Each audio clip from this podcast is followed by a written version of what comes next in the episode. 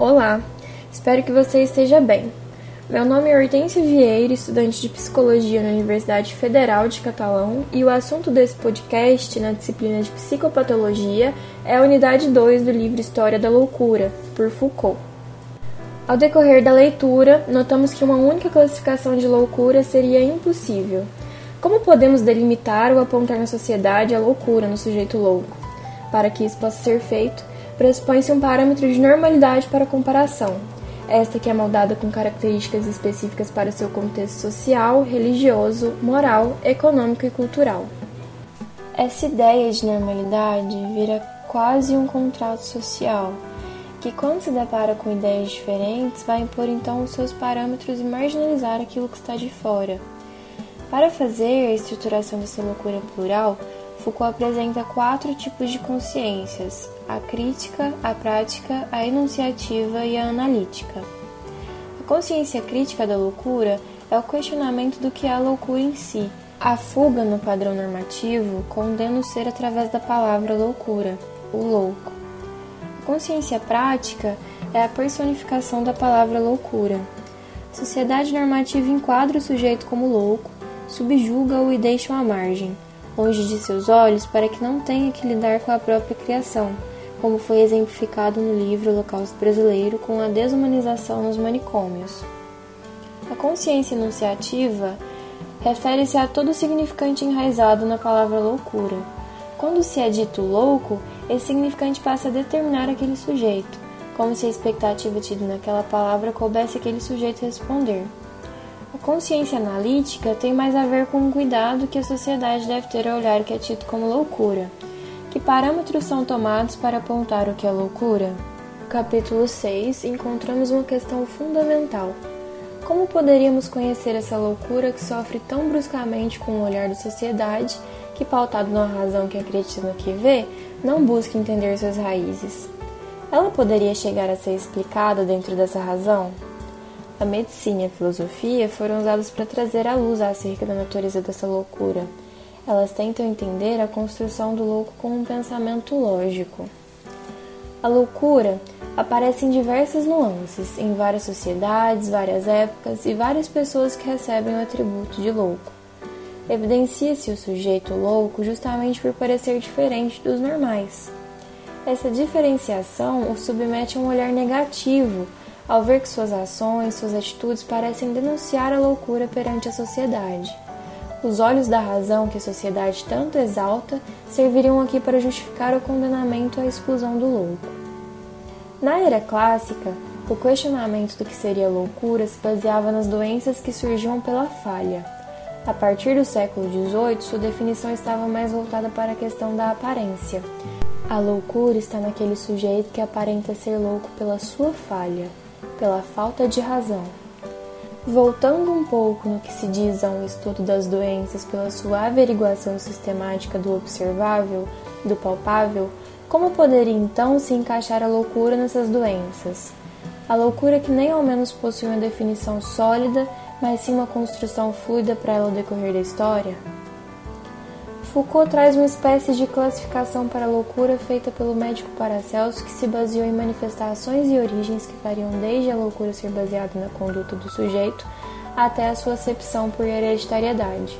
Sobre esse raciocínio, Foucault faz uma crítica, visto que a loucura não iria se delimitar em relação ao seu conteúdo manifesto. Esta cisão de características acontece justamente porque a medicina precisa enquadrar os acontecimentos para ter um ponto de partida mais fixo. A categorização não tenta entender, mas classificá-la como tal. Foucault inicia o capítulo 7 definindo a visão da loucura no século XVII no campo espiritual. Essa visão obtém a crença de que, embora o corpo dos loucos adoeça, sua alma permanece pura e salva. Com isso, o autor traz alguns conjuntos legais da época que demonstram a religiosidade com que lidavam com o fato. Tanto a religião quanto as leis tinham do louco uma concepção semelhante. O louco, mesmo internado, não perdia seus direitos e deveres como cidadão. E é citado que a loucura não muda a capacidade legal do sujeito, ou seja, em ambos os casos eles inocentam a alma dos loucos. A alma era retratada como sendo uma prisioneira livre. livre por não ser palpável, material, mas sim por transcender a matéria, e prisioneira por estar fechada dentro do corpo, tendo suas funções e deveres com o material que é o corpo, como a razão e o juízo. Ao dizer que a razão é restaurada, há a comprovação de que a alma é material, porque quando a loucura é curada, a razão volta. Foucault apresenta então o debate entre Voltaire e Locke, em que Locke defenderá a tese de que a loucura é uma perturbação dos sentidos, causando uma distorção perceptiva no doente, enquanto Voltaire rebate ressaltando o adoecimento da alma junto com o corpo. O que este coloca como ponto é: ou a loucura é uma patologia orgânica de um princípio material, ou é a perturbação espiritual de uma alma imaterial. Com isso, cria-se um debate de como a alma se conecta ao corpo, e tendo como base as análises médicas da época, conclui-se que ela se vincula ao cérebro. Surge então o que se conceitua como causas próximas, que serão as causas visíveis, como comportamento, e as causas distantes, que seriam fruto de especulação quanto aos surtos de loucura. Foucault apresenta o conceito de causalidade linear que vê o cérebro como independente da alma. A desordem no cérebro é observável pela sua organizada estrutura anatômica. Já com a alma, o problema é visto pelas manifestações singulares do indivíduo. O cérebro não só é um órgão privilegiado por ter ligação com a alma, ele é o centro. Tem seu próprio espaço causal heterogêneo e diferenciado, que desenvolve suas estruturas fisiológicas e anatômicas, que é onde determinam-se as variadas formas de loucura. Na causalidade distante, há uma multiplicidade de causas. Tudo no mundo exterior que causa variações ou excessos na alma podem provocar a loucura. Com o mundo exterior, lê-se o mundo da alma, o mundo do corpo e o mundo social. Foucault diz que a precisão da causalidade próxima não contradiz a generalidade da causalidade distante porque ambas são extremidades de um mesmo movimento, a paixão. Paixão é a essência que promove o comportamento, portanto, uma perturbação nessa relação acarretaria loucura. A loucura seria então ao mesmo tempo paixão interrompida, rompimento com a causalidade e liberação dos elementos dessa unidade. No delírio, a alma e o cérebro são uma unidade indissociável. Já na loucura, o conjunto alma-corpo se separa de acordo com figuras que envolvem os segmentos do corpo e ideias da alma. Esses segmentos isolam o homem de si mesmo e da realidade. A loucura não está inteiramente na imagem, a loucura também não está apenas no raciocínio. Portanto, ela está em ambos e na relação entre eles.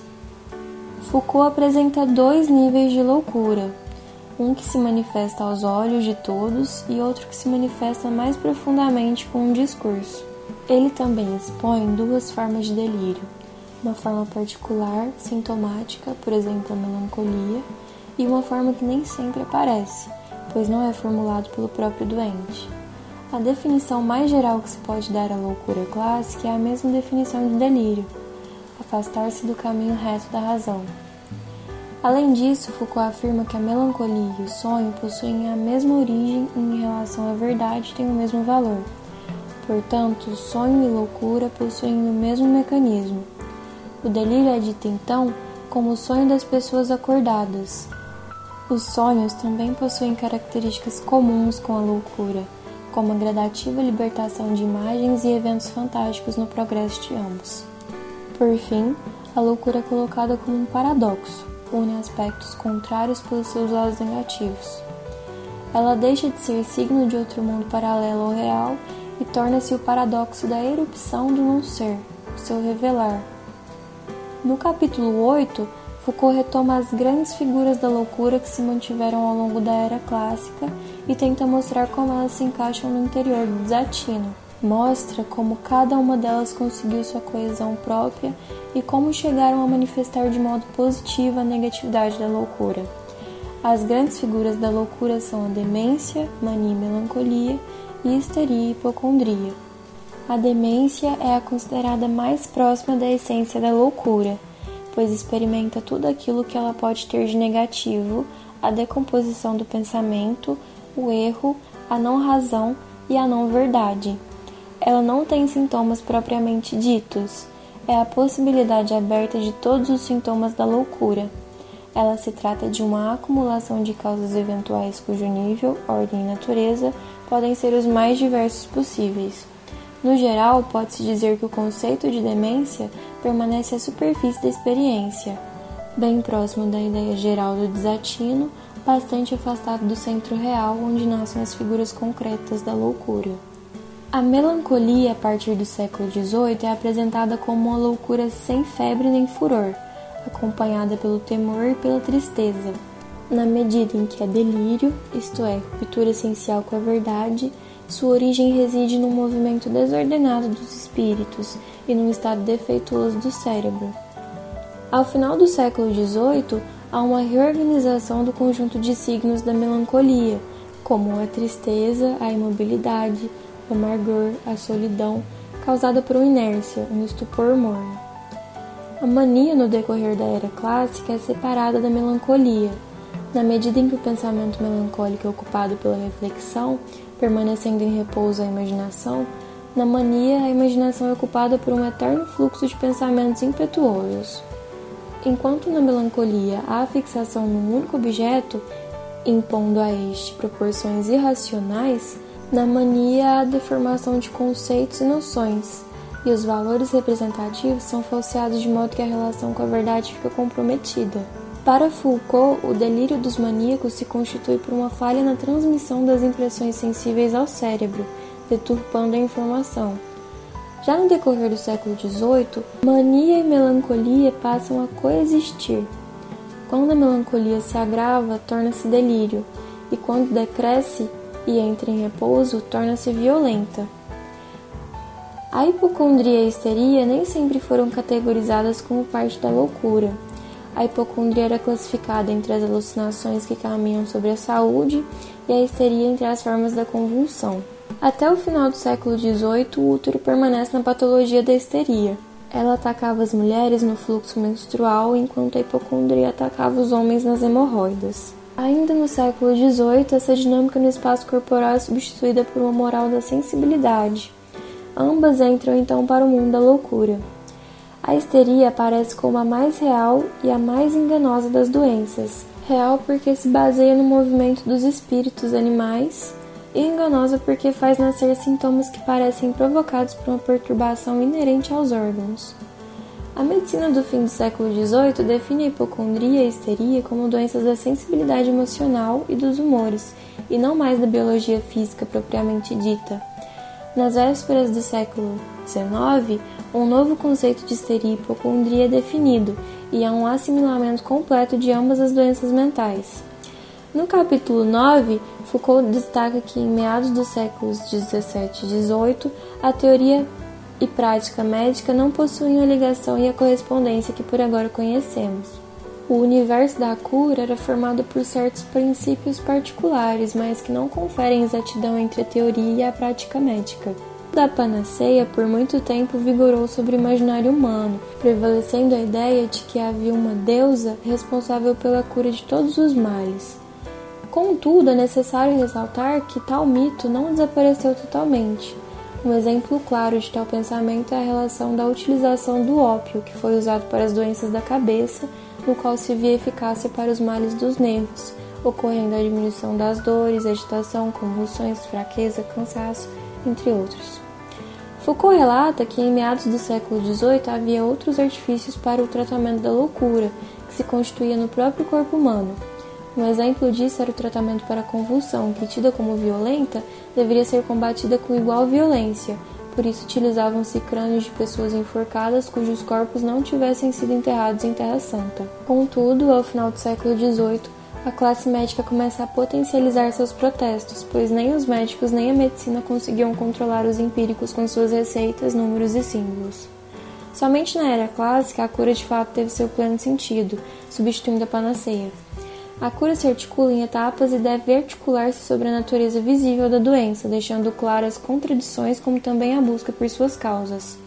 Foucault tenta reconstruir algumas das ideias terapêuticas que organizaram a cura da loucura. Essas ideias eram a consolidação, a purificação e a imersão. A consolidação partia da ideia de que na loucura havia um componente de fraqueza, pois, mesmo nas formas mais agitadas, se notava a falta de resistência, como os espasmos musculares e agitações. Então será procurado algo na natureza que lhe traga essa robustez ou um vigor, por um vigor calmo, uma força que nenhuma desordem poderá mobilizar, submetida a seu curso natural. A purificação era a mais impossível das curas, porém a mais simples. De forma geral, era a substituição do sangue sobrecarregado, grosso e cheio de humores, por um sangue claro e leve do qual o movimento novo dissiparia os delírios. A imersão se valia dos ritos de renascimento e purificação, e aquele bem mais fisiológico da impregnação que modifica as qualidades essenciais dos líquidos e sólidos. Por ser a água um símbolo daquilo de mais puro e limpo da natureza, dentre seus milhares de benefícios, resiste em nosso corpo independente da ocasião em que se encontre enfermo ou não. Ela era o regulador fisiológico universal. A partir dessas ideias terapêuticas, a loucura era compreendida como a agitação do espírito que se conduz para um movimento desordenado das ideias, um movimento caótico. Essas ideias não se baseavam apenas na reordenação do movimento, mas também de ordenar a agitação deste, como fazer com que um sintoma se esvai a colocando outros movimentos em foco, estes que são despertados por movimentos reais, como já citados mares, viagens, andar a cavalo, entre outros. Com o passar do tempo, elas se mantiveram, cumpriam um papel não psicológico do cargo, mas sim um papel filosófico e físico, mesmo não tendo mais sentido, somente depois elas foram aprimoradas para um enredo centrado para um resultado psicológico e mecânico. As preocupações morais e questionamentos éticos se iniciam para gerar iniciativas de métodos com amplos focos tanto moral, físico quanto psicológico. Nesse sentido, Foucault apresenta três métodos de supressão da doença e as formas de investimento do desatino: o despertar, a realização teatral e o retorno ao imediato. O despertar absoluto é a eliminação das formas de ilusão, que entre os denominados loucos se vê no delírio, que é o sonho das pessoas acordadas. Por isso, é necessário despertá-los de sua vida de sonhos, de imagens, trazendo-os de volta para uma vigília, onde o sonho se apaga diante das figuras da percepção. Aos poucos, no decorrer da era clássica, esse despertar autoritário da loucura perderá o seu sentido original para apenas se limitar a uma lembrança da lei moral, retorno ao bem, fidelidade à lei. O objetivo maior é o de encaixar socialmente esse indivíduo destulante, por meio da obediência e da submissão ao sistema que detém o poder e a própria construção da moral. A realização teatral parte de uma noção pictórica de que a imagem e a realidade se confundem e se influenciam em uma espécie de dialética do psiquismo. O autor aqui tensiona não somente os conceitos, mas principalmente a nível pragmático, a verdade e a ilusão, o real e o pitoresco a fim de juntar tais categorizações e assim assumir a cura. O discurso do doente entra em contradição e assim surge a crise. Esta crise é médica e teatral, ou seja, ao mesmo tempo que carrega preceitos de ordem da medicina, ela também é uma performance, uma vez que há a presença do imaginário e uma resposta corporal a ele. O retorno do imediato seria a recusa da terapêutica, do tratamento. Ele cura, pois prevê o esquecimento dos cuidados. A natureza impõe uma lei do trabalho, uma ordem natural. Quando o homem faz um uso do medicamento, ele foge dessa lei, agindo na contramão da natureza, o que resulta, entre outras manifestações, na loucura. Nesse ponto do tratamento, a loucura não mais poderá falar a linguagem do desatino, ela está completamente inserida numa patologia. Dessa forma, o autor afirma que o nascimento da psicologia está ligado à interpretação da loucura. Quando esta não for mais do que uma doença, a distinção assumirá um novo sentido. A doença procede do orgânico e o desatino será levado ao nível psicológico. Assim nasce a psicologia.